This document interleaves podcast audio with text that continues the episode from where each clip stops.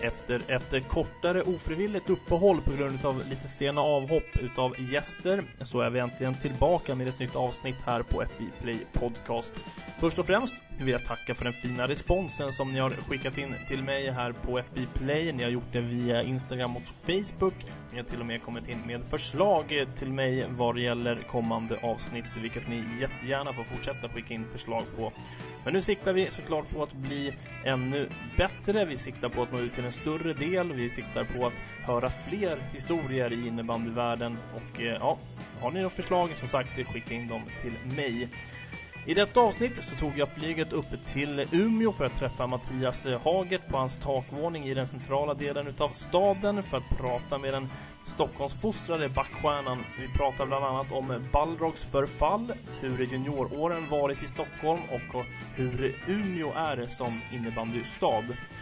Som vanligt när intervjun drar igång så flyger ämnena lite fram och tillbaka i tidslinjen så ni får försöka hänga med så gott det går helt enkelt eh, för ja, det svänger en hel del i den här podden. Nu eh, drar vi väl igång i det fjärde avsnittet. Eh, här är Mattias Hagert. God lyssning.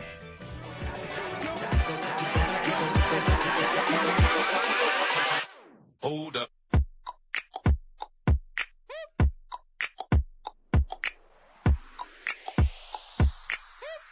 Nytt avsnitt av FBI Play Podcast och eh, den här gången har vi tagit flyget upp till Umeå för att eh, besöka Mattias Haget. Eh, hur är det läget? Eh, tack. Eh, ja, det är jättebra med mig. Eh, jag ju, håller på att spela en turnering just nu. Scandic Cup, så man är ju lite sliten i kroppen. Hur är kroppen egentligen för en så gammal gubbe som du?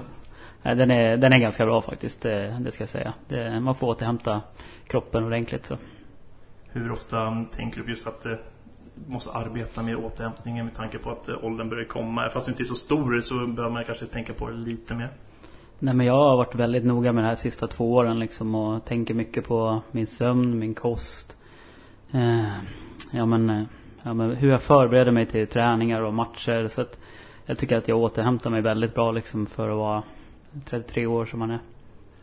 Du, du har ju lyssnat lite grann på poddarna innan. Så mm. du har ju lite koll på vad som kommer hända och eh, vi börjar väl redan nu med eh, den här härliga faktarutan som vi har bara så att folk ska få en liten glimt om vem du egentligen är. Och då tar vi och kollar din ålder då. Eh, 33 år. Och ditt fullständiga namn? Mattias Mikael Hagert. Vad har du för uh, utbildning? Eh, jag har gått ut gymnasiet. Och sen så började jag jobba inom sälj. Och idag jobbar jag i gruppen. På Thorengruppen och just det laget som du spelar för också. Vad, berätta mer hur går en arbetsdag till för det? Startar dagarna alltså 8 till 17. Eh, och sen så åker man till träningar direkt efter. Så att, men eh, mitt jobb är väldigt hjälpsamma liksom med, med matcher och träningar så att eh, jag har ganska fritt där. Så. Har du fler lagkamrater som jobbar med dig där eller är du ensam? Hade Erik Stell. Eh, han har precis bytt jobb nu då. Eh, och eh, nu fick jag en innebandyspelare som började jobba här i tisdags. och det är Marcus Berglund, vårt nyförvärv. Hur tror du han kommer att anpassa sig till både laget och jobbet? Jag tror att han kommer att anpassa sig jättebra. Det är en riktigt härlig kille. Så att, jag tror det blir jättebra. Om vi då glider in på innebandydelen utav ditt liv. Vad har du för moderklubb? Det är GAIK Väsby. GAIK Grimsta AIK? Ja, Grimsta AIK. Precis, vad, vad händer den klubben nu för egentligen? Det, det finns något som heter Grimsta AIK nu, men det är inte GAIK Väsby som jag har förstått det. Nej, det är inte den förening som jag alltså, har spelat som moderförening. Eh, den lades ju ner för att det inte fanns så mycket ideell kraft som ja, man kunde sköta den då. Tyvärr liksom. Eh, vi har ju varit väldigt framgångsrika där i ungdomsåren och, och även seniorlaget låg ju också väldigt högt upp. Så, att, det är tråkigt. Ja, vi var uppe i ettan, gamla, gamla alltså nya allsvenskan ja. där i ja, de, har till, de har till och med varit uppe i uh, elitserien som det hette då tidigare. Nu heter det Superligan liksom. ja, precis. Men det är många lag som börjar försvinna nu från mm. kartan som har varit stora förut. Vad har du för bästa innebandyminne? Det måste nog vara junior-SM-guldet som jag tog med, eh, med GAIK. Det är alltid härligt när man vinner en sån här lite större turné på juniortiden när man det är som sista året man gör tillsammans innan man en del slutar, en del tar steget upp på seniornivån, en del kanske väljer en annan sport. Så det var väldigt häftigt att göra och jag, jag minns eh, hur vi tog oss vidare. Eh, det var en, jag tror att det var sista, om det var sista kvalet innan de här, om det är fy, sex lag som går vidare till själva slutspelet. Så låg vi under med om det var 6-1 mot Fornudden eller något så här och sen kvitterade vi 6-6 eh, när det var 10 sekunder kvar. Sen avgjorde vi sadden och sen så vann vi SM-guld det året. Är det också den bästa meriten du har inom innebandy eller har du någonting annat som du är stolt över? Nej, men jag skulle nog säga att det är en, det var den största meriten som jag har. Sen såklart man har ett brons i seniornivå med, med Balrog. Eh, men eh, jag tycker att det klingar lite högre med junior-SM-guldet. Du har ju spelat med många bra spelare, både i Balrog och i Djurgården och i Täby och du har varit runt en hel del. Vem är den bästa spelaren du har spelat med? Mm. Alltså jag har spelat med ganska många, många duktiga spelare. Jag, skulle, jag vet att jag lyssnade på ett avsnitt som, med eh, Tobias Lindström. Eh, jo? Ja, Tobias Lindström. Ja, exakt. Eh, och jag tror att han nämnde Oskar Faglund. Jag spelade i Ballog i några år och, och det var också en, alltså Oskar var en kille man såg upp till. Eh, så att, väldigt duktig men också när jag spelade i Täby så spelade jag ju en femma tillsammans med Ricky Hyvönen, eh, Johan Edlund, eh, Sundbom och Rasmus Sundstedt. Så det är också väldigt duktiga killar liksom. Det finns ju en hel del bra mm. namn att plocka därifrån då såklart. Vem är den bästa spelaren du tycker du har mött? Mm, jag skulle nog... Alltså jag fick ju möta Christian Hellström på, på våra träningar eh, precis innan han la av liksom. Och man förstår ju vilken karriär han hade liksom. Och han var ju en av de bästa i, i världen. Eh, och han var ju enormt bra på våra träningar liksom. Man fick möta liksom. Så att, men eh, även Ricky Hyvönen som jag fick äran att spela med ett år i, i Täby också. Eh, har varit en ja, jättejobbig att spela mot liksom. Det är en stor kraftfull kille liksom som har alla egenskaper. Så. Vad har han tagit vägen nu egentligen? Jag har jättedålig koll på det här. Eh, han var ju en snabbsväng i AIK, sen slutade han faktiskt helt med innebandyn. Ja, helt och hållet. För så. jag tänkte att han kanske drog någon annanstans och spelade typ någon lägre nivå eller så. Nej, han, han, sa det att ska, jag, när jag lägger av så kommer jag inte hålla på och spela någon sil innebandy eller i någon lägre serie liksom. Då lägger jag av helt. Så att han är, han är bara pappa nu och, och jobbar så. Om vi mm, kollar vidare så har du såklart haft många du har sett upp till. Men vem var den stora förebilden för dig när du var yngre? Det behöver kanske inte vara en innebandyspelare men... Eh. Jag hade faktiskt en som spelade i, i, i GAIK då, i seniorlaget. En som hette Michel Kamrer. Eh, han var ju också våran fadder eh, till vårt juniorlag som jag spelade i. Eh, och han... Tanken var att han bara skulle vara nere en gång i veckan på våra träningar. Men han verkade gilla det så mycket så han var nästan i varje träning. Och det var, det var en kille som jag verkligen såg upp till. Och, och följde väldigt noga. Spelade du med honom i Täby också när han var där eller var...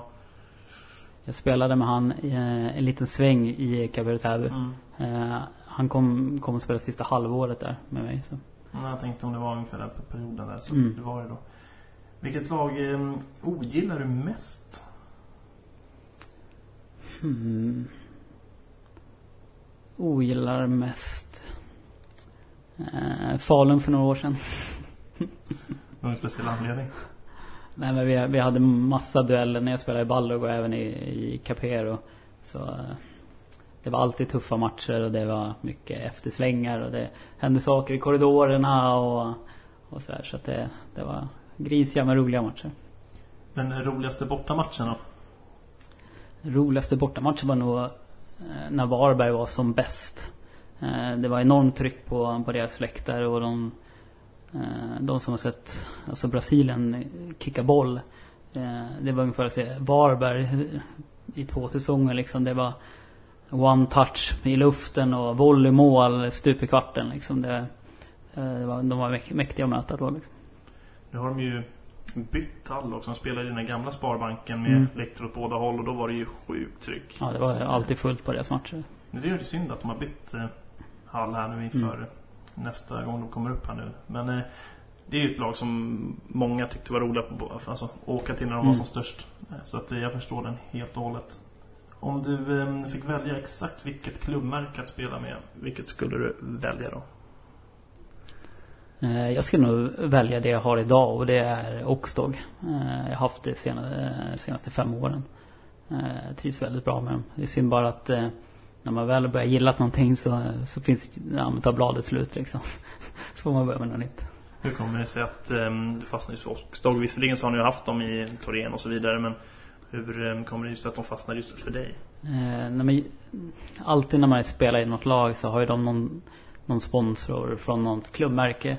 Eh, och jag vet inte, jag gillar väl att vara lite speciell kanske ibland och, och vill inte vara som alla andra så att eh, eh nej, men jag försökte ju få något annat märke då såklart liksom. så eh, jag tror att det var om det var i eh, Djurgården, när Djurgården hade Salming. Eh, de tog över Kapelltävare. Så ja, men då ville jag ha Oxtåg. Så sen dess har jag kört med jag har gillat jättemycket. Var det du som hörde av dig till dem och frågade så här, kan inte ni sponsra mig? Eller fixade du så att klubben stod för dina klubbor? Eh, nej, det var fa faktiskt de som hörde av sig till mig. Eh, så att, eh, det var jättekul.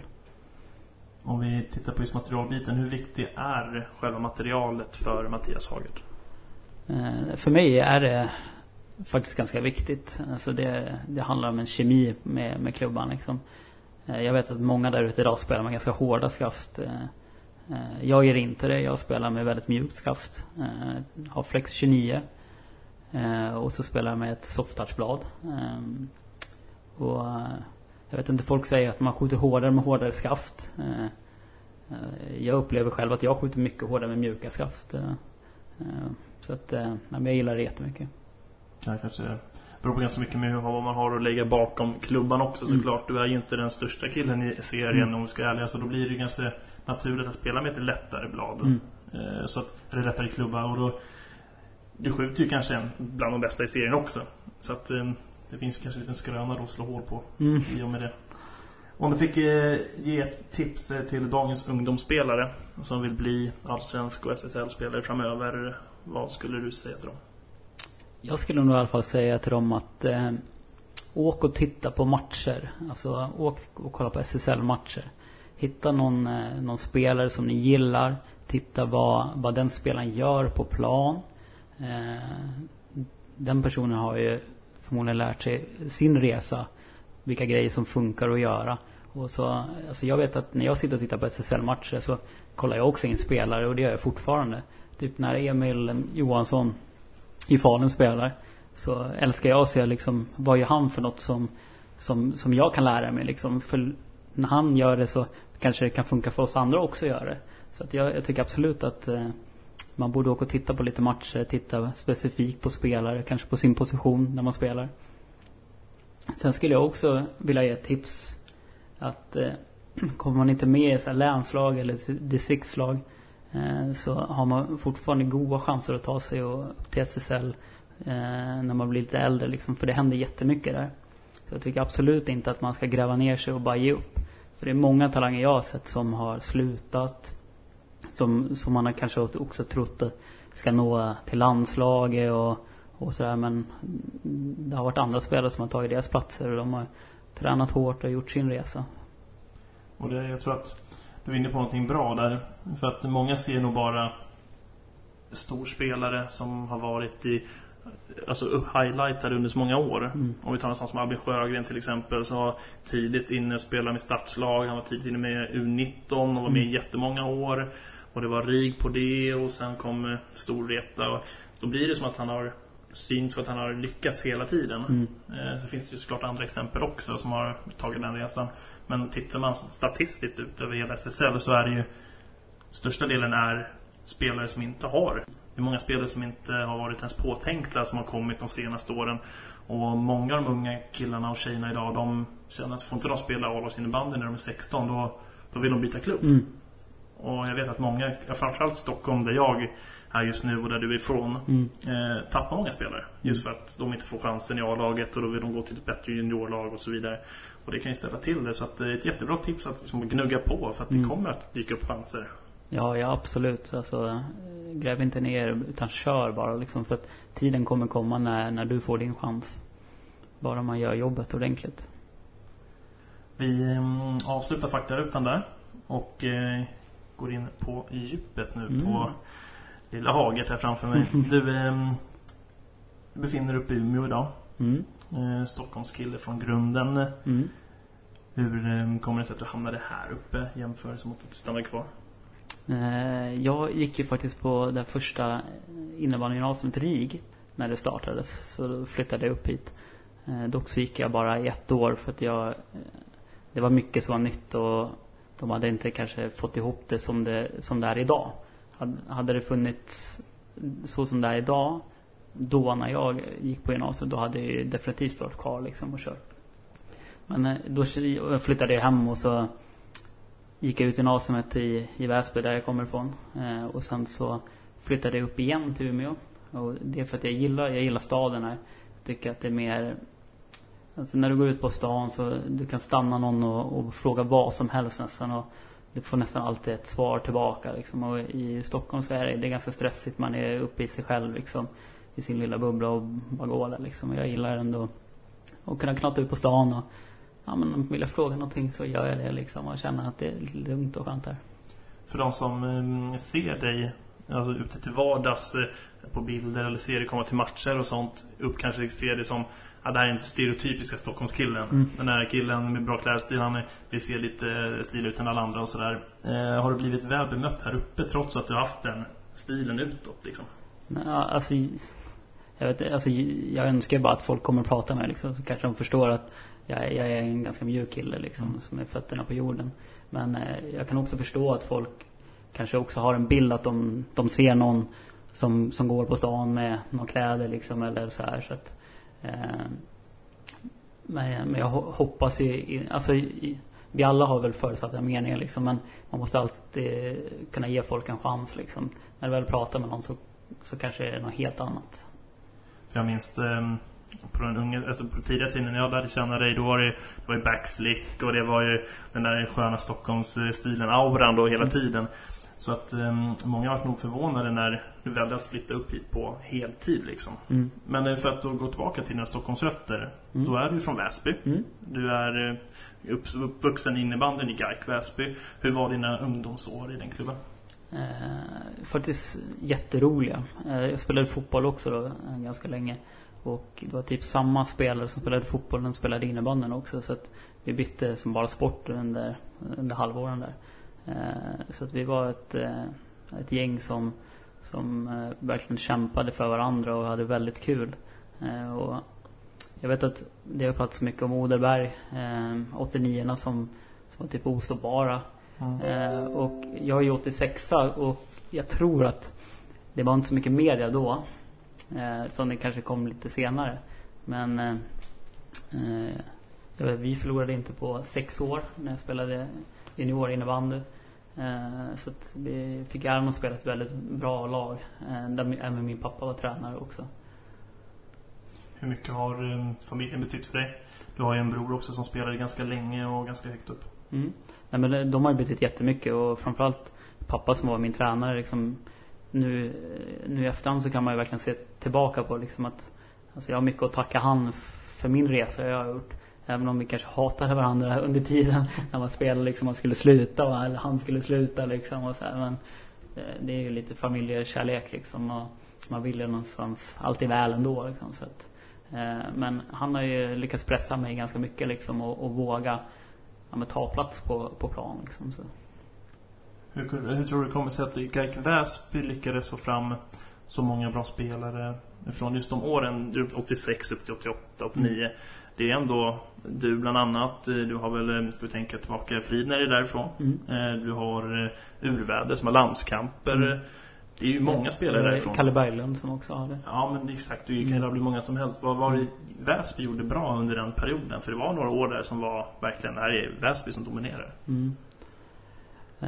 Ja, det är svårt att pinpointa exakt liksom vad de... Eh, alltså man, vi hade väl tur också att det, att det fanns många som, som verkligen gillade innebandyn. Alltså där i Väsby. Men det blir ju oftast ringa på vatten också när, när en förening går bra. Då är de här som ligger i närområdet, börjar de höra av sig. Så kommer de och sen så eh, så växte ju det ganska bra. Men man, det gäller ju att få med alla åldrar hela vägen upp om man ska lyckas ha en förening hela vägen. Liksom, så att, och tyvärr så, så fick de inte det att riktigt att funka liksom. När någon slutade så kunde inte någon ta över jobbet liksom. Så det är ju tråkigt. Det hade varit kul att kanske kunna avsluta sin karriär i sin moderförening. Liksom. Ja, nu är de ju, nu har de ju slagit ihop sig igen där Mm. ute i Vilda Väsby, eh, Grimsta AIK och Väsby IBK heter Mm. de va? Så att det blir väl någon typ av liknande fast ändå inte samma. Nej. Så att de kanske får hoppas på att eh, gör comeback där när du någon gång flyttar hem till stan. Ja, Det får väl bli när man blir 50 eller någonting då. Så att de ska inte hoppas för mycket med andra ord. Ehm, du fick spela A-lagsinnebandy tidigt. Mm. Eh, mycket tack vare din talang. Och eh, det var ju högt upp i seriesystemet som vi var inne på. Eh, vi stötte på varandra flertalet gånger. Men sen gick flyttlasset till Balrog. Mm. Hur gick tankarna där att lämna Väsby för Balrog? Eh, just då vet jag att det var ganska tufft. Men jag var och tränade med, med Järfälla när de spelade i eh, högsta serien när jag var 16. Så hela det året så fick ja, men tränade jag tre gånger i veckan med dem och sen två gånger i veckan med, med Gaik då, för att få känna på skillnaden när du väl ska ta det här steget. Eh, och Baldo hade varit på mig i typ två år. Där, och då kände jag liksom att men jag, jag vill ju så gärna få upp min, min förening högst upp. Vi låg i division 1 då. Mm. Det är ju allsvenskan idag. Mm. Och jag kände att vi hade ett bra lag och vi hade goda chanser och så här. Men vid jul där de inte var med och slogs om och, och gå upp så tänkte jag men då åker jag iväg och, och testar ett halvår sista säsongen med Balrog. Och eh, det året så, så var ju Västerås med, med Galante och Enström och, och Mattsson. De var ju alldeles för bra det året när vi var. Så att jag valde att, att lämna för, för Balrog då efter jul då. Eller till Balrog då. Och sen blev du kvar. Så vart jag kvar. Hur, eh, hur kände du då, då? Fick du sånt bra intryck av själva SSL och Balrog som sa att nej men nu vill jag köra här istället för att gå tillbaka och spela i ettan igen? Jag är, jag är nog lite av en trygghetsmänniska också. Jag känner så här att där jag spelar så spelar jag. Jag gillar inte att hålla på och flytta runt och byta lag och så här. Eh, Så att eh, jag kände att jag ville göra min, min första resa i, i SSL med, eh, med Balrog. Och det var många duktiga där som man kunde lära sig mycket av. Så att, nej men jag vart ju bara kvar där. Du kom dit och Balrog var redan då på väg lite nerför. Eh, Och sen tog det ju stopp för Balrog där uppe. De åkte ur. Du var med den det Mm. året.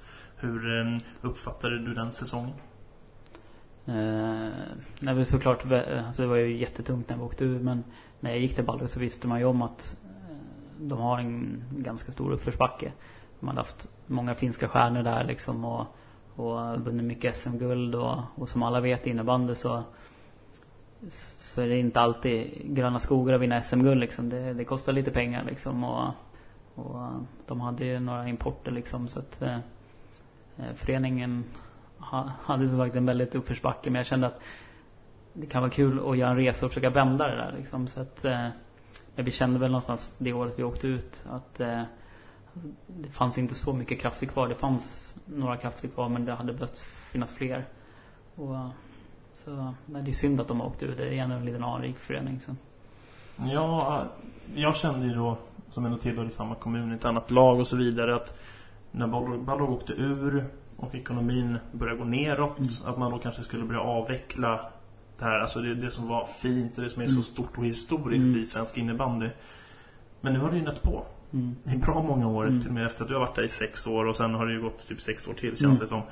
Och nu... ehm, Nu gör de väl en ny satsning igen då. Ja, de säger ju det. Att de gick upp från tvåan upp i ettan. Men de har inte fått in någon spelare Nej. typ. Och det, risken är att de...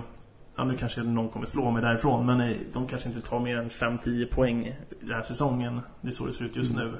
Och då är man tillbaka i tvåan. Mm. Och då har man liksom svartmålat sitt eget historiska arv Mm. på något vänster. Jag tycker det är jättetråkigt. Ja, jag, jag tycker också det är jättetråkigt och jag förstår att det finns Det finns några stora namn som har spelat i Balrog som är i andra föreningar nu som tycker att det är jättekonstigt att Balrog ens finns kvar liksom. Eh, och någonstans, jag kan förstå dem på ett sätt liksom och, men Men eh, Men spelar man i Balrog då så, så vill man ju bara det så väl liksom och, och göra det bästa man kan liksom. Så att, men eh, det är synd att, att det har gått en sån kräftgång liksom. Ja, och sen, sen får man ju liksom inte ta bort det känslosamma i att eh, en sån som Tony Andersson då som styr den föreningen Mm. såklart inte vill släppa sitt barn som han ändå liksom har varit med och byggt upp.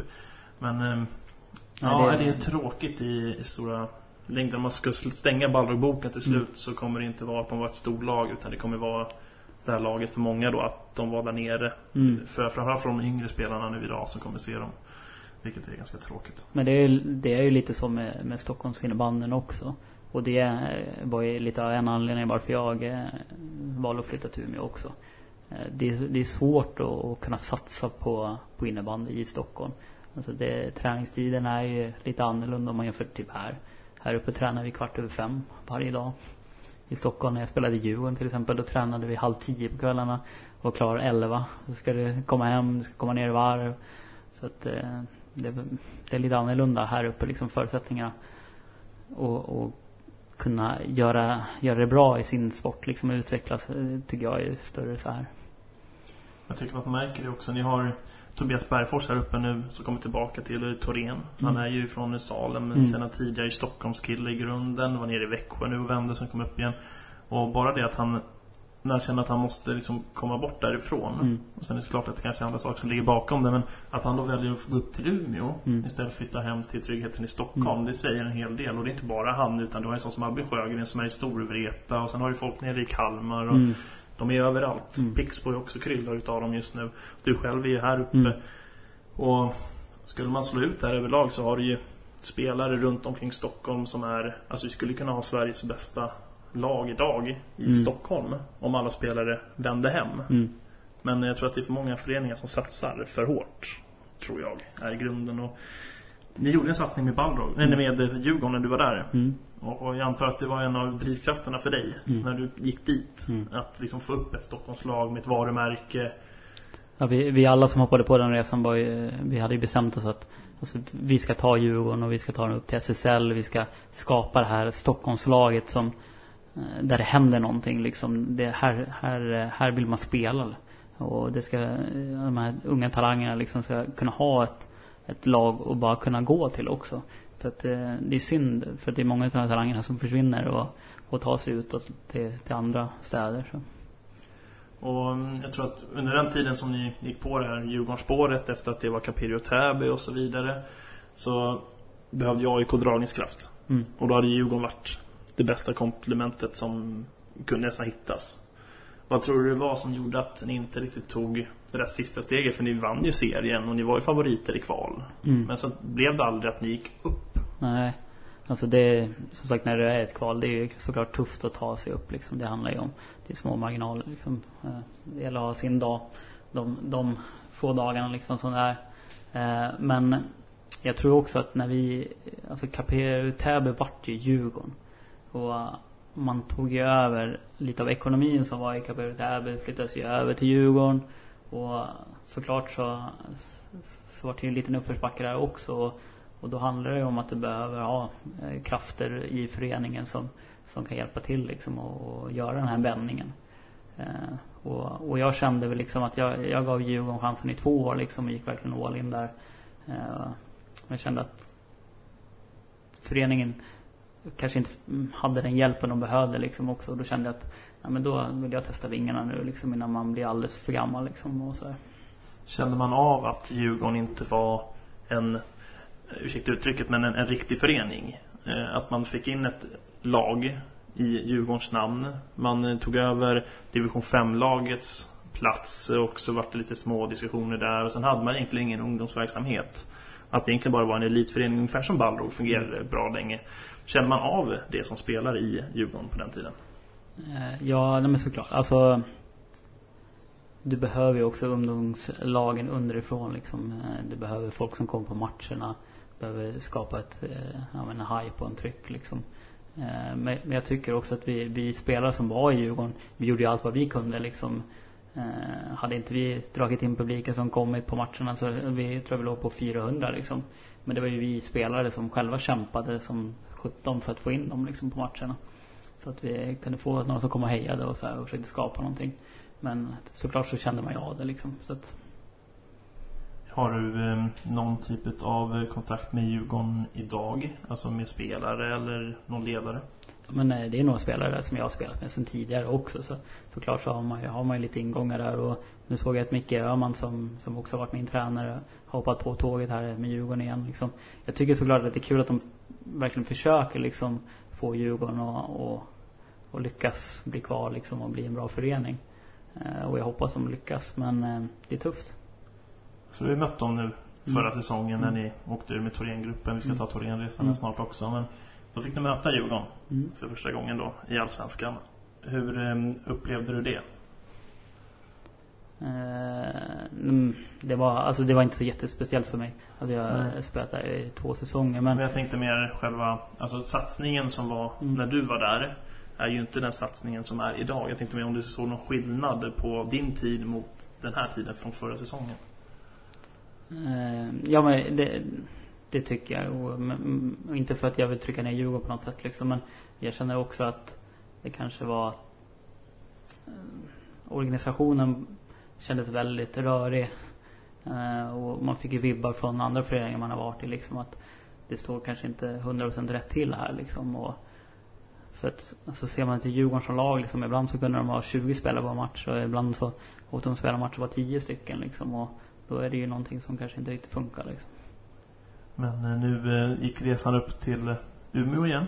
Mm. Det hann med en liten flytt ner till Onyx i Nyköping däremellan och, och så vidare. Men du fastnar här uppe. Vad är det som gör Umeå till en sån eh, bra innebandystad? Eh, nej men jag tycker att det här, det här är, en, det är en härlig sportstad. Alltså det finns verkligen förutsättningar. Det finns bra hallar. Det finns bra ja, men, gym. Det finns bra Ja, men det är nära till allting. Eh, nu idag bor jag ganska centralt i, i Umeå. Och jag har 50 meter till jobbet. Eh, jag har ungefär 500 meter till hallen. Så att jag, jag gillar närheten och typ som i Stockholm så kunde jag sitta i bilkö i 45 minuter för att ta lite träning. Så att, eh, det, det är väldigt smidigt här uppe. Så. Ja, i Stockholm kan det ju till och med vara snabbare att bo i på Gotland och flyga över till Stockholm för att jobba och så vidare än vad man ja, kan ta bilen. Så jag köper det argumentet hela veckan att det är lite lugnare och smidigare här uppe. Men det finns ju så många lag. Mm. Alltså damsidan har ju två lag uppe i högsta. Mm. Ehm, nu har ju bara Dalen på här sidan. Men eh, ni är strax nedanför. Det finns andra lag nedanför som RIG som är uppe i mm. Allsvenskan. Hur kan en sån pass, liten stad ändå innehålla så många elitlag på Alltså i samma genre innebandy? Ja, alltså, ja, bra fråga. Alltså, jag ska nog inte djupdyka för mycket i det här eftersom jag inte har hundra, hundra koll. Men, men eh, som sagt, det finns ju mycket hallar. Eh, och du behöver ju mycket hallar för att få lag och få sina träningsmöjligheter. Eh, och i som Stockholm, det, det är ju svårt liksom. Det, ibland så kan det vara utan en träning för att det är fullt. Eh, så att, eh, nej, men bra förutsättningar. Eh, sen vet jag faktiskt inte mer liksom ingående. Du har inte riktigt eh, kunnat greppa den grejen Nej. kanske under den perioden du varit här uppe. Team Thorengruppen då? Mm. Startade för... När började resan egentligen? Det är väl en 7-8 år sedan va? Som resan riktigt började va? Om jag inte minns helt fel. Ja, med Umeå City var det då. Mm, precis. Mm. Och... Um, och sen tog man ett Team gruppen och så gick man från ettan upp till allsvenskan och sen skulle det börja kvalas direkt. Vad är det som har gjort att Thorengruppen ändå har lyckats ta sig upp i SSL och sen nu var det där ett tag sen gå på ner igen? Eh, nej men såklart så, så har vi också nej men, jobbet och Thorengruppen liksom som står bakom föreningen och, och hjälper till med, med det ekonomiska och, och det sportsliga runt omkring liksom så att vi ska som en sån förening ska kunna funka väl. Eh, men jag tycker också att de har, de har jobbat väldigt mål, eh, ja, men långsiktigt. Eh, hittat en bra plan liksom på hur vi ska ta oss upp och inte bara rusa upp. Som, som många lag kanske gör ibland. Man rusar upp och sen försvinner man. Så att, eh, nej, men det har fått, funnits ja, långsiktighet och en ordentlig planering. Så att, nu börjar ju Team också ta sig in i fotbollsvärlden mm. för att göra ungefär liknande resa skulle jag tänka mig. Mm. Och det är väl eh, Raja som fortsätter den på, mm. inne på fotbollssidan. Um, hur mycket kontakt har ni med Raja då som är Thorengruppens eh, storman? Eh, jag har ju väldigt bra kontakt med honom. Mm. Eh, då vi sitter på samma jobb. Eh, så att, eh, men vi brukar träffas i fikarummet och snacka lite skit och han frågar hur det går i innebanden och, och sådär och vill gärna veta och höra liksom. Men han håller sig på sitt håll. Liksom. Det är inte så att han kommer ner i omklädningsrummet och bara Det här är det som gäller, så här ska det, så här ska det vara liksom. Utan han, är, han håller sig utanför liksom. Men, men eh, han vill ju såklart att vi ska lyckas också hur insatt är han då med tanke på att han kanske kommer in och frågar dig liksom, fan, hur, hur går det liksom? Eller mm. håller han koll på resultaten? Är nere på matcherna och tittar? Eller? Eh, alltså, de som vet vem Raja är liksom, det är ändå en, det är en stark man här i Umeå liksom som, som har goda förutsättningar liksom. Och skulle man komma och se en hemmamatch med oss så skulle du se Raja stå och plocka sargen. Han ställer upp den, han tar ner den, han sitter på våra hemmamatcher. Eh, så han gör väldigt mycket jobb runt omkring.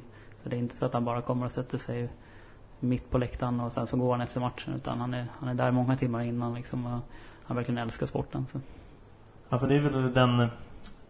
Alltså den synen man fått från honom. Mm. Alltså när man är från Stockholm och man har sett något pressklipp eller han har mm. presenterat någonting. Och det är typ att ja, men jag kommer in här och går in med pengarna och sen får de sköta det liksom. Mm. Jag vill bara att det ska gå bra.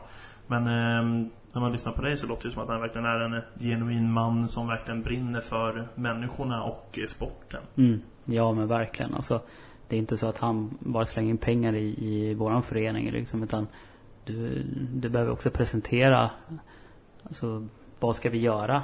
Eh, varför ska jag lägga de här pengarna liksom? Eh, så att, eh, men där är han ju svår, svårflörtad så att eh, så det är inte så att vi får så mycket gratis liksom, utan vi, vi alla får jobba hårt liksom för att det ska funka. I SSL så tog ju resan eh, ganska abrupt slut. Mm. Det var ingen supersäsong där i slutet. Eh, och sen skulle det startas om i Allsvenskan. Hur, hur var den, alltså själva att vända på att åka ur till att nu ska vi gå tillbaka. Hur, hur resonerade ni i laget? Eh, vi var ju uppe i SSL i, ja, med två år. Första året så hängde vi kvar och vi alla vet ju om att år två är ju jättetufft att hänga kvar i SSL. Mm. Ehm, och det är klart att vi höjer målsättningen. Vi vill komma högre. Vi var ju ändå ganska nära och, och knipa en slutspelsplats redan första året. Mm. Ehm, men samtidigt så, du behöver ju också få in rätt spelare som passar i, i truppen. Ehm, och eh, när du kommer och möter lag så har de ju bra koll på det redan efter första året. Så att, eh, Nej, så eh, ser man på den säsongen vi åkte ut så om man bara får räkna första och andra perioden så tror jag att vi till och med låg femma i serien. Eh, alla våra tredje perioder förlorade vi. och jag vet ju att det, det avgörs de sista tio minuterna i en tredje period. Så att, men eh, vi hade faktiskt otroligt svårt att, att kunna stänga våra matcher. Så eh, när vi åkte ner så, eh, eller åkte ur, så bestämde vi oss nästan allihopa liksom att ja, men det är SSL vi vill vara i liksom. Den här föreningen hör ju hemma där. Alltså så, så mycket som vi tränar och lägger ner eh, så vill vi vara där uppe. Men vi måste ju också få med oss organisationer runt omkring liksom. Så att ibland kan det vara bra att komma ner ett år och landa, bygga upp det. Och se om man ännu är mer redo när man väl har gått upp. Nu eh, blev det inte uppflyttning direkt, eh, fast var nära. Mm. Ni vann serien och sen vart det åka ut emot Visby sen i sista omgångarna. Mm. Eller utav kvalet. Hur såg du på första säsongen? Var allsvenskan vad du hade trott eh, överlag? Det är alltid en liten anpassning när man kommer ner i allsvenskan. Jag har ju spelat i allsvenskan tidigare så men när det varit uppe i SSL så det går, det går lite fortare. Du måste ta lite snabbare beslut. Och när du kommer ner i allsvenskan så får du lite, lite mer tid. Eh, det blir en liten annorlunda innebandy. Mycket, mycket fram och tillbaka. Man byter chanser med varandra. Eh, så det, det, det, tar ju lite olika tid för en del spelare att komma in i det liksom. Så att jag kände att ja, men, efter halva säsongen så hade hela vårt lag kommit in i det liksom. Och började, då började vår resa på, på väg mot SSL. Eh, som tyvärr tog slut i, i kvalet. För många som var med på resan upp var ju såklart kvar sen året mm. efter i SSL och sådär. Men blir det så att när man går, åker ur igen, att man alltså ser ner på Allsvenskan. Även fast man har spelat där i många år tidigare och har erfarenhet. Att man automatiskt tycker att Nej, men det här borde vi klara av.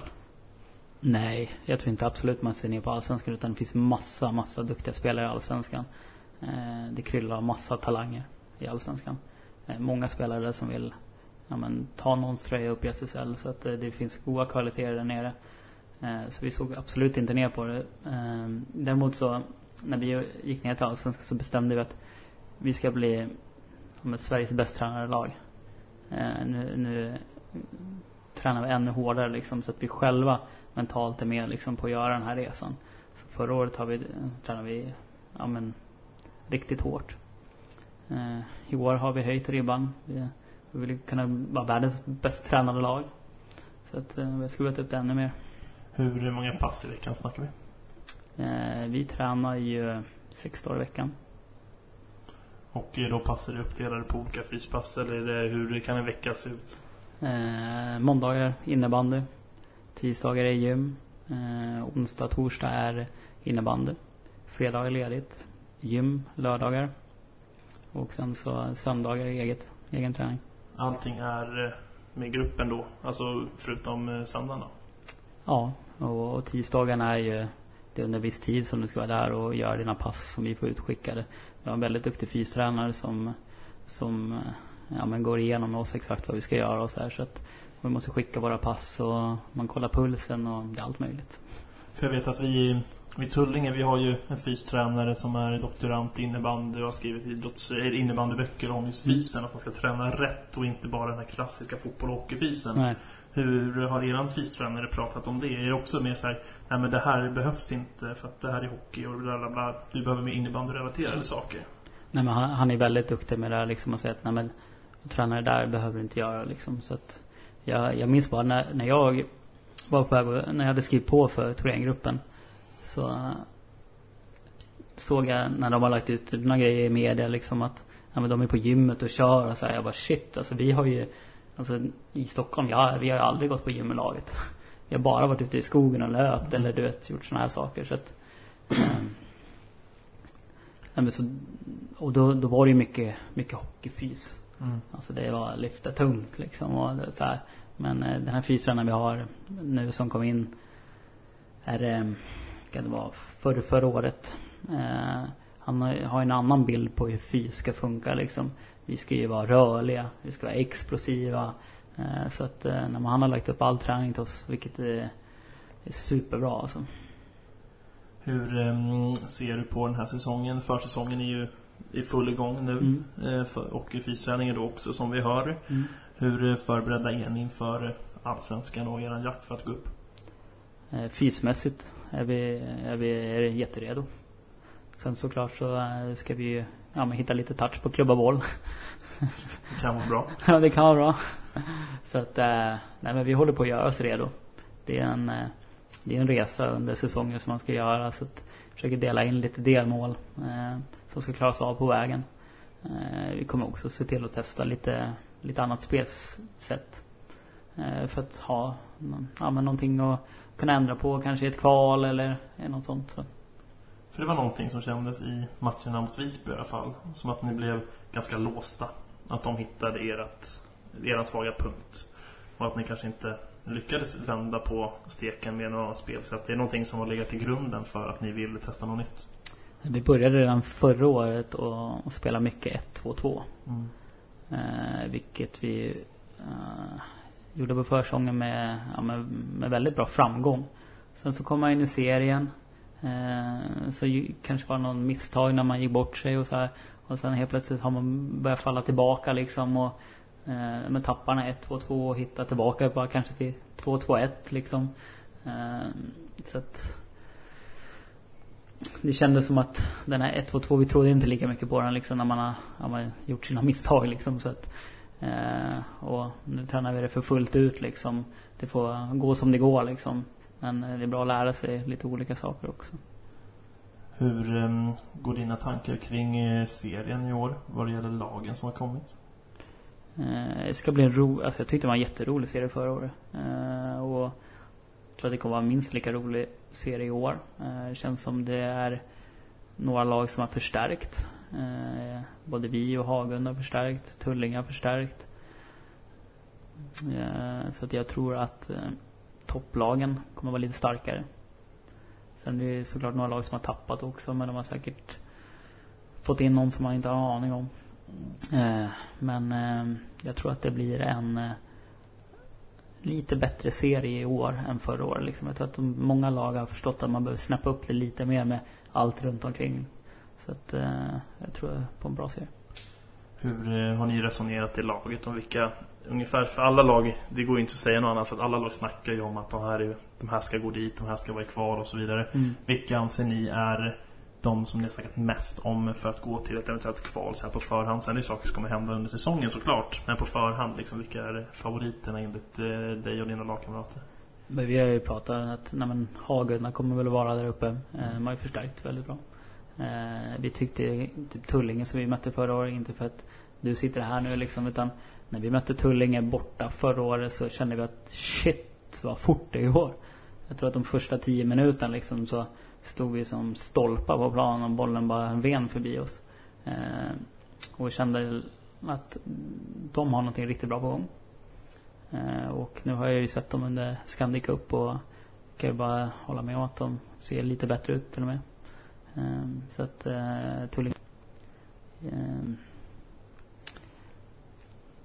jag tror att, och så såklart vi. Alltså vi, vi tre känns som de tyngre lagen i serien. Sen tror jag att det kommer vara ett, ett gäng, ja men tre, fyra stycken som kommer med att slåss om den sista platsen. Eh, det är väl så man pratar liksom. Sen så kan ju allt hända i en serie. men... Ja, för oss där nere så låter det ju som att Stockholmslagen i övrigt har ju tappat spelare. Mm. Kolla salen så har de tappat typ utan att veta siffran exakt, men vi nästan en hel första femma plus lite till. En första målvakt som har gått till Onyx och så vidare. Eh, mycket av stommen där som, som har försvunnit. Liksom. Ja, precis. Med tränarna har ju lagt undan så det är en ny tränare in. Eh, så har det varit i Djurgården, ny tränare. Mm. Eh, och vilka mer? Nu tappar jag bort vilka fler. Nej men typ AIK. Tappar sin AIK. tränare, tappar lite spelare. Precis. Så att det, alla Stockholmslag har ju egentligen förnyat sig. Mm. Där vi då har stått stadigt på den truppen som vi har och lagt på med de spelarna som vi har känt att de här behövs. Mm. Så att eh, vi känner ju att, eh, som du säger, att vi vill vara där uppe. Mm. Men sen vi tidigare. Så att det är svårt att säga att vi är en utav dem. Nej men det här året till exempel kommer ju vara så att de som tyckte Tullinge var bra förra året kommer ju förstå att de förmodligen är lika bra eller bättre. Eh, kommer man kanske ha ännu mer eh, respekt, ha koll på ja, men, Tullinges första femma som är jätteduktiga. Nu vet man om det när signalen går liksom att där får man ett extra öga. Så att det är såklart, det är, det är ju tuffare liksom. Nu blir man ju mer jagad än att vara det här äh, laget som, är, som ingen har riktigt koll på liksom. Man vet att det finns jättemycket skills och duktiga spelare i Stockholm liksom. Men nu har du ju ett ansikte på dem och vi vet vilka som, som faktiskt är bra. Jag pratade med Tobbe i första avsnittet och han nämnde ju Andersin och Mm. Schüler och de här. Eh, sen pratade jag med Mårten som har hand om Nacka som har ganska bra koll på innebandy Mm. på här sidan också. Han snackar också om första femman i Tullinge. Du nämner första eh, femman i Tullinge. Hur är det att möta Tullinges första femma? Alltså, Vad, vad är det som gör dem så obehagliga på plan? Eh, det som var jobbigt att möta dem det var att det kändes som att de visste exakt var sin kompis var någonstans. Det kändes som att de här har spelat med varandra i så många år. Eh, de kunde hitta instick och det var diagonaler liksom. Och, och det samspelet får man inte om man inte har spelat ihop ett tag. Och, och det kändes verkligen som att alltså de, de hittar sina ytor och, och, och har ändå mycket, mycket spetsgrejer. Det var någon som var jätteduktig på att passa, det är en bra avslutare och det är fina fötter liksom. Så att, eh, nej men såklart det är en väldigt bra första femma. Lägger man någon energi på det? Inte bara för att det är alltså, Tullinge femma Mm. utan andra första femmor som man vet är snuskigt bra. Lägger man någon speciell energi på dem ifrån eh, Thoréns håll? Att bara, nej men nu ska vi lägga fokus på de här på träningarna innan eller hur ser det ut ifrån eh, era förberedelser? Nej men såklart, vi, vi jobbar med videoanalys. Eh, så att vi försöker förbereda oss så mycket vi kan utav våra motståndare. Sen såklart så vill vi såklart att vår prestation ska vara i första hand. Eh, så att det är inte så att vi försöker formera en formation mot någon annan. Eh, vi vill att kanske våra motståndare i så fall får göra det mot oss. Eh, men eh, det är klart att vi kanske också behöver ändra där. Kanske behöver spela min femma mot Tullinges första femma. Nej jag ska Helst inte, tack. Nej, för det man märkte här i turneringen som är nu Mm.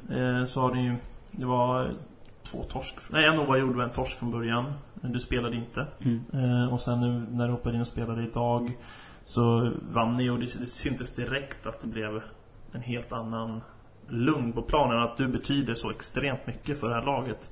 Hur mycket känner du att du, att du måste liksom vara den tryggheten för de övriga? Eh, jag blir så glad, jätteglad när du säger det.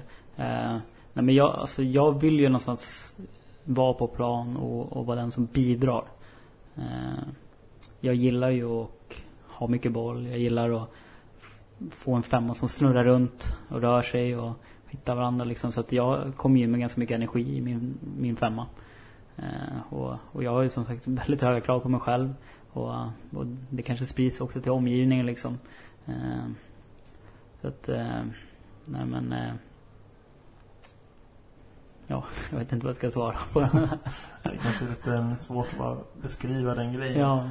Men det är, alla lag har ju den typen av stöttespelare. Mm. Och jag tycker att det syns, jag fann det på försäsongen och en hel del förra året. Framförallt efter skadan som du åkte på där mot Salem. Mm. Att um, det blev ett annat uh, Thorengruppen när du inte var hel eller när du gjorde matcher och sådär. Och um, jag tror att det största, ska man säga, den um, Torén behöver ha dig hel. Uh, för att ni ska lyckas nå upp till slut.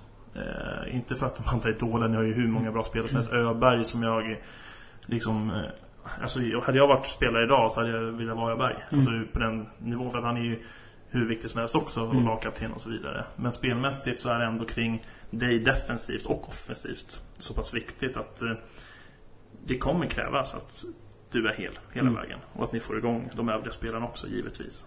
Eh, men du har ju haft skadehistorik. Mm. Inte bara med det som hände förra året utan du har haft tidigare skadeproblem också. Alltså, jag, jag har ju typ nästan aldrig varit skadad förutom nu när jag kom till Torén. Nej, uppe i Ja, exakt. Du vet, det, det är för kallt så benen går av. ja, nej men ta, ta, oss, ta oss igenom din skadehistorik. För det är ändå intressant att mm. veta hur man tar sig tillbaka. Vad, vad har du för skadehistorik? Eh, ja, alltså om man inte ska bortse från någon stukning och så här så, mm. så åkte jag på en, min första allvarliga skada som jag, eh, som peppa peppa så man klarar sig ganska bra. Eh, men det var efter halva säsongen i SSL första året här med Thorengruppen. Eh, det hade gått jättebra för mig, det hade gått bra för laget. Jag eh, kände mig, ja man är i väldigt bra form. Sen kom en sån här, fick en, jag tror att det var, om det var Västerlund som spelade i, Karlstad. Då. Mm. Sen har jag spelat i Mullsjö nu då liksom. Men då Rubrikernas man. Ja, men då var jag med till Karlstad så var det ett powerplay. Så ska jag springa och hämta en boll och han väljer att jaga mig, snubblar över mig. Så min fot vek sig så jag drog ju ledband i foten. Främre ledbandet. Eh, och eh, alla som vet att när man drar främre ledbandet eh, det krävs ganska stor kraft för att kunna dra det. Eh, läkarna sa också att det händer i typ amerikansk fotboll liksom. De väger ganska mycket och det är full fart liksom och slänger sig in liksom. Så att jag hade oflyt. Så det var en rehab på fem månader. Så det är nästan som att typ nästan dra ett korsband. Mm. Men då bestämde jag mig också för att man har nästan inte haft tid att reflektera vad man vill med sin innebandy. Eh, då var jag ändå 30 år. Tänka så här, men vad, vart vill jag nå liksom? Vad, vad kan jag åstadkomma? Så jag bestämde mig då för att eh, jag ska förbättra min sömn. Jag ska förbättra min kost. Jag ska börja ta min träning på ännu mer större allvar och se vad jag kan, kan göra av det. Um, och jag körde reven ja, fullt ut, det gick jättebra fast det är så, såklart jättetråkigt att vara vid sidan om. Mm. Sen så sa min läkare så här, gav mig ganska positiva liksom, ja men det har gått bra i en rehab, nu får du vara med och jogga med laget. Och det här var en, jag minns att det var en lördag morgon. Vi skulle möta Dalen på söndag, det är ändå derby här uppe liksom. Mm. Det är sådana matcher man vill spela liksom. Så jag bara kände när jag fick eh, ja, jogga runt där liksom, det kändes bra. Så jag bara, är med lite mer på en övning här. Få en dålig passning av en lagkamrat. Så jag ska, ja men som flytta foten liksom. Så kommer en boll rullande så jag trampar på bollen där. Så att eh, jag ramlar till och bryter ett litet ben i andra foten. Eh, och såklart så ville man inte ligga där på golvet och visa att man har ont liksom för tränarna. Du vet, så att jag klev av träningen. Så ja men nu är jag nöjd, nu har jag joggat klart liksom. Eh, lekte med tränarens grabbar och körde lite innebandy fast jag hade så jävla ont i foten liksom. Jag vill inte visa någonting. Så tog det typ 45 minuter i bilen där. Så bara, ska jag försöka bromsa? Kunde inte bromsa med foten. Så jag bara fick stanna bilen med parkeringsbromsen liksom och ja, men, be dem komma och hämta mig och köra mig till sjukhuset liksom för att kolla. Och då var det ju som sagt ett litet ben eh, i foten då, som har gått av. Det är ganska vanligt typ i fotboll liksom när du typ trampar snett eller något där, så ja, men lite ben som, som gör väldigt ont. Så då vart det ju, ja men då var hela den säsongen borta då. Ehm, och eh, sen efter det så har jag faktiskt klarat mig väldigt bra. Ja, förutom den här lilla Ja. incidenten där i den matchen som eh, mot Salem. Men där var jag tillbaka veckan efter då, men Jo, precis. Men du berättade för mig tidigare att det har gett dig lite men Mm. sedan tidigare. Och jag vet att folk utifrån har sagt att det såg inte så farligt ut och sådär. Men eh, kan du berätta, vad, vad är det som har hänt det? För du fick en tackling Mm. i ryggen i en situation där du springer ner mot målvakt. Mm. Eh, ja, kan, men, man kan säga att jag fick en bli, alltså blindside tackling där, där man inte hinner spänna sig och vara beredd på tacklingen. Eh, och den träffade ju i axeln och ryggen. Eh, och när man får en sån pass hår, ja, men tung tackling blir det, Mm. för att jag inte är medveten om den. Eh, så blir det ju att kroppen måste ju börja arbeta för att det blivit en skada och sen så ska den kämpa tillbaka liksom. Så att, eh, men min axel ömmar ju fortfarande idag liksom.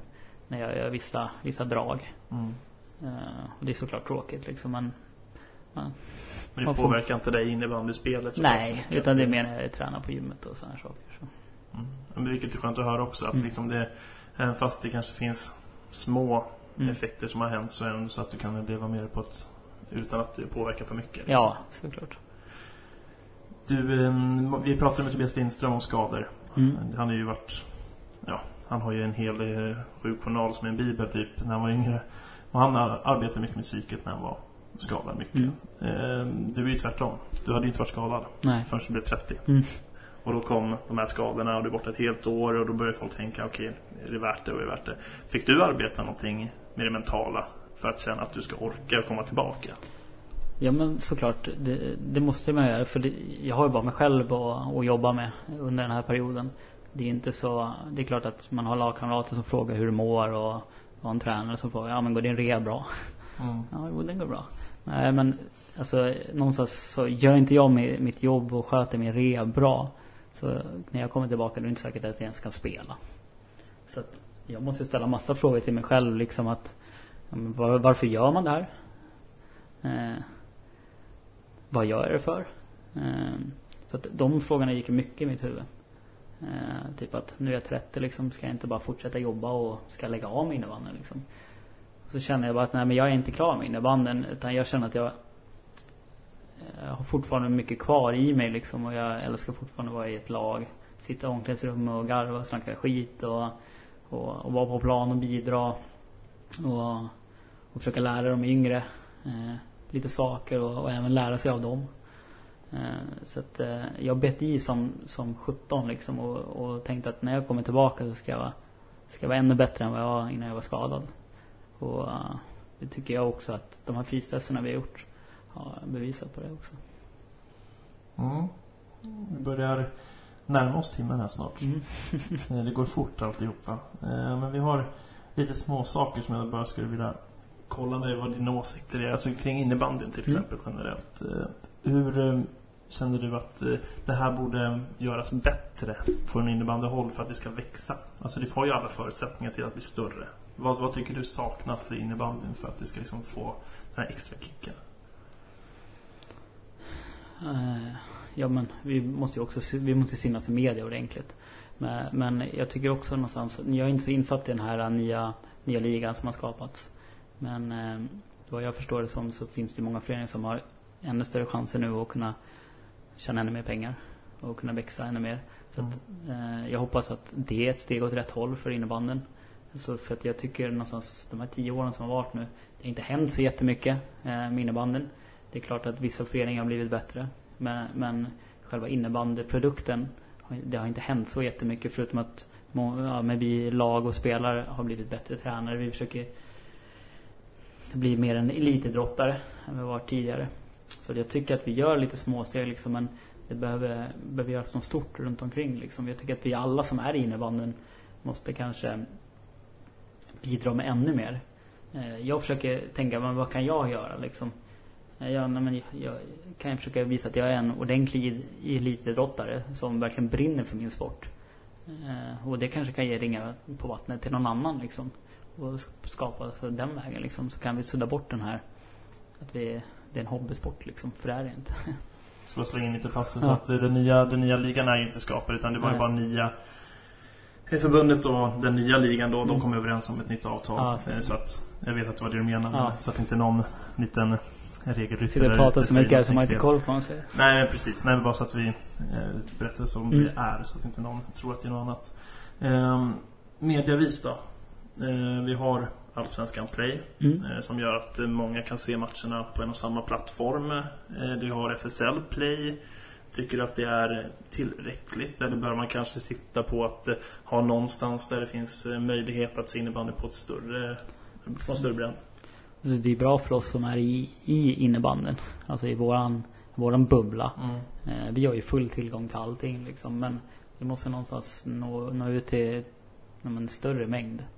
Eh, och sen om det är att det ska visas på TV hela tiden liksom. Eller att man har eh, två timmars sittning innan matcher. Liksom snackar upp matcher och skapar någon hype runt det liksom. Som fotbollen gör. Liksom. Men nu har de funnits så väldigt länge liksom. Och innebandy är ju fortfarande en ganska ung sport.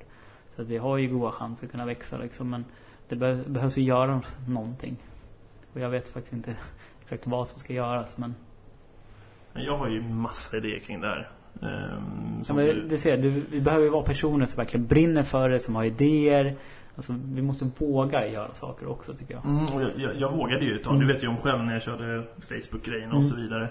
Men eh, sen får man möta mig motstånd från vissa och så vidare. Men eh, om jag lyfter en tanke med dig här och nu, bara bollar upp den att varje vecka så ska det direkt sändas en match på om det är Facebook eller Twitter eller vad det nu är. Alltså det går ju att sända live-matcher.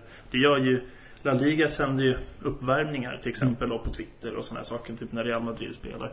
Varför inte låta en match vara en gratismatch på någon av de här sociala medierna? Mm. Just för att locka folk till sporten. Att okej okay, bra, nu kan vi se den här matchen. Det behöver inte vara någon av toppmatcherna utan det kan ju vara någon halvmellanmatch, mellanmjölkgrej liksom. Men de kanske blir intresserade då att köpa ett abonnemang på SSL Play eller Allsvenskan Play. Mm.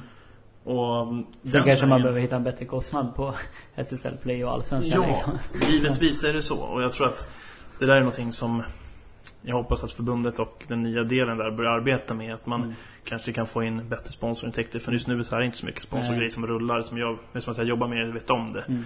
Eh, det är inte många jinglar innan och sådär. Mm. Så det går ju att sälja in betydligt mer.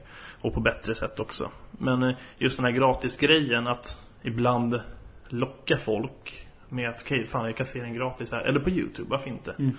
Det, jag tror att det hade varit en grej för att få små kids att se matcher. Jag, jag tror inte det är dumt alls alltså. Det är som typ, när man tar vi när vi har hemmamatch. Vi kanske inte har mest publik i serien. Vi ligger någonstans i mitten. Mm. Men varför vill man inte heller liksom försöka fylla läktaren? Ja men gör matchen gratis så kanske de handlar i Ja men handlar i fiket. Så lotter liksom. Någonstans så vill man ju bjuda tillbaka till Till spelarna och tränarna och de som lägger ner mycket tid liksom mm. för att kunna skapa en grej. Så att eh, Och det är som att sända match kanske gratis någon gång liksom. Det, mm. det är nog inte dumt. Jag, jag, jag tycker att det är jättesmart. Mm. Sen vet jag att det är många som tycker att det inte är rätt väg att gå och så vidare. Men det är kul att höra vad andra tänker mm. kring de idéerna liksom. Och jag tror att fler folk behöver göra. Nu, den här podden kanske inte blir jättelångvarig Men fler måste börja ta sådana initiativ Just för att det ska liksom Nej, men jag, jag, jag tycker nej, men sånt som du gör nu Jag tycker det är jätte, jättekul att folk tar tag i och, och, och gör någonting för eh, Ja men som IB-surr också.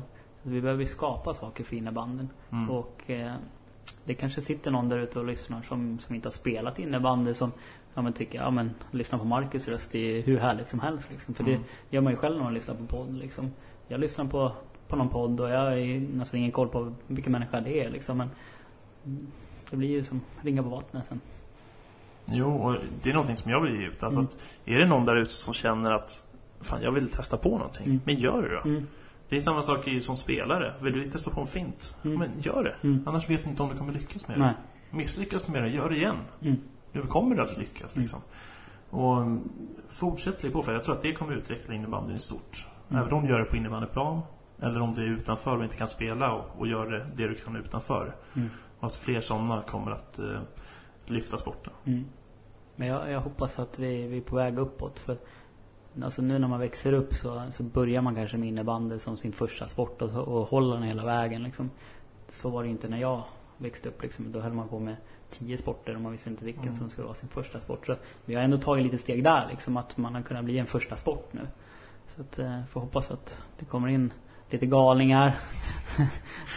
Kallar du mig galen nu? Alltså? Ja, det tackar vi för när man flugit upp till Umeå. Ja, Liksom. exakt. Du, över timmen inspelad. Känner du att du har luft kvar i lungorna? Ja, massa luft. Massa luft. Känner du någonting som att ehm, jag har missat att ta upp? Nej, alltså jag tycker det har varit mycket om allt. Väldigt mycket fram och tillbaka Ja, i och för exakt. sig. Men det blir lätt så också när man kommer in på varit kul. någonting. Jag hoppas att du... Kanske lite historier om Capere Täby. Ja, det det, kan vi ta. Har du något smarrigt att bjuda på? Eh, Jag kan bjuda på en, men jag kan tyvärr inte säga namn eller någonting. Utan, för det finns massa konstiga historier där. Mm. Men jag kommer ihåg när jag skrev min första träning med Capere Täby. Så eh, det var i Tibblahallen. Och så skulle jag gå, alltså i Tibblahallen så finns det ett förråd. Det finns en gång bakom läktaren eller under läktaren. Så skulle jag gå längst ner där in till, till ett rum och träffa ja, men Magnus Gärlund, min tränare liksom. Och han var ju sen som vanligt. Men när jag kommer där i korridoren då står det, inga namn nämnda nu, står det någon spelare där med en kofot och eh, bryter upp ett, eh, ja, men ett förråd, tar klubbor, lägger det på axeln och går. Bara rakt ut. Okej. Det var min första träning, kan vi säga. hur, tar man in det som eh, ny spelare? Jag tänkte, vad är det som händer? jag. Men eh, alltså, det är mycket ju, gjort av kärlek i Capritäven när jag var där liksom. Mm. Det är udda figurer liksom, men, eh, men jävligt härligt var det. Ja, du, nu blir man nästan lite nyfiken på att höra allt. Jag har hört mycket stories också. Mm. Alltså det gör man ju kring sådana lag, att man hör hela det. Sen vissa är såhär, nej men det kan inte stämma och sådär. Men det här var ju någonting nytt alltså. Det här var ju Mm. jätteintressant. Jag ska lista ut vem det här spelaren är. Mm. Du, ehm, stort tack för att du eh, släppte in mig hemma hos dig. Mm. Tack för att du Och, kom eh, hit. Ja, det är ingen fara. Det, ja, det är vägarna förbi så att säga. Ja, man, man bor ju ändå i Stockholm. Och ehm, jag hoppas att du eh, har en eh, riktigt fin säsong. Och att du inte slutar spela förrän du själv vill det och inte låter skadorna stoppa dig framöver. Mm. Nej, men det, jag hoppas också att man får vara skadefri och få avsluta eh, när man själv vill. Grymt, stort tack. Tack själv.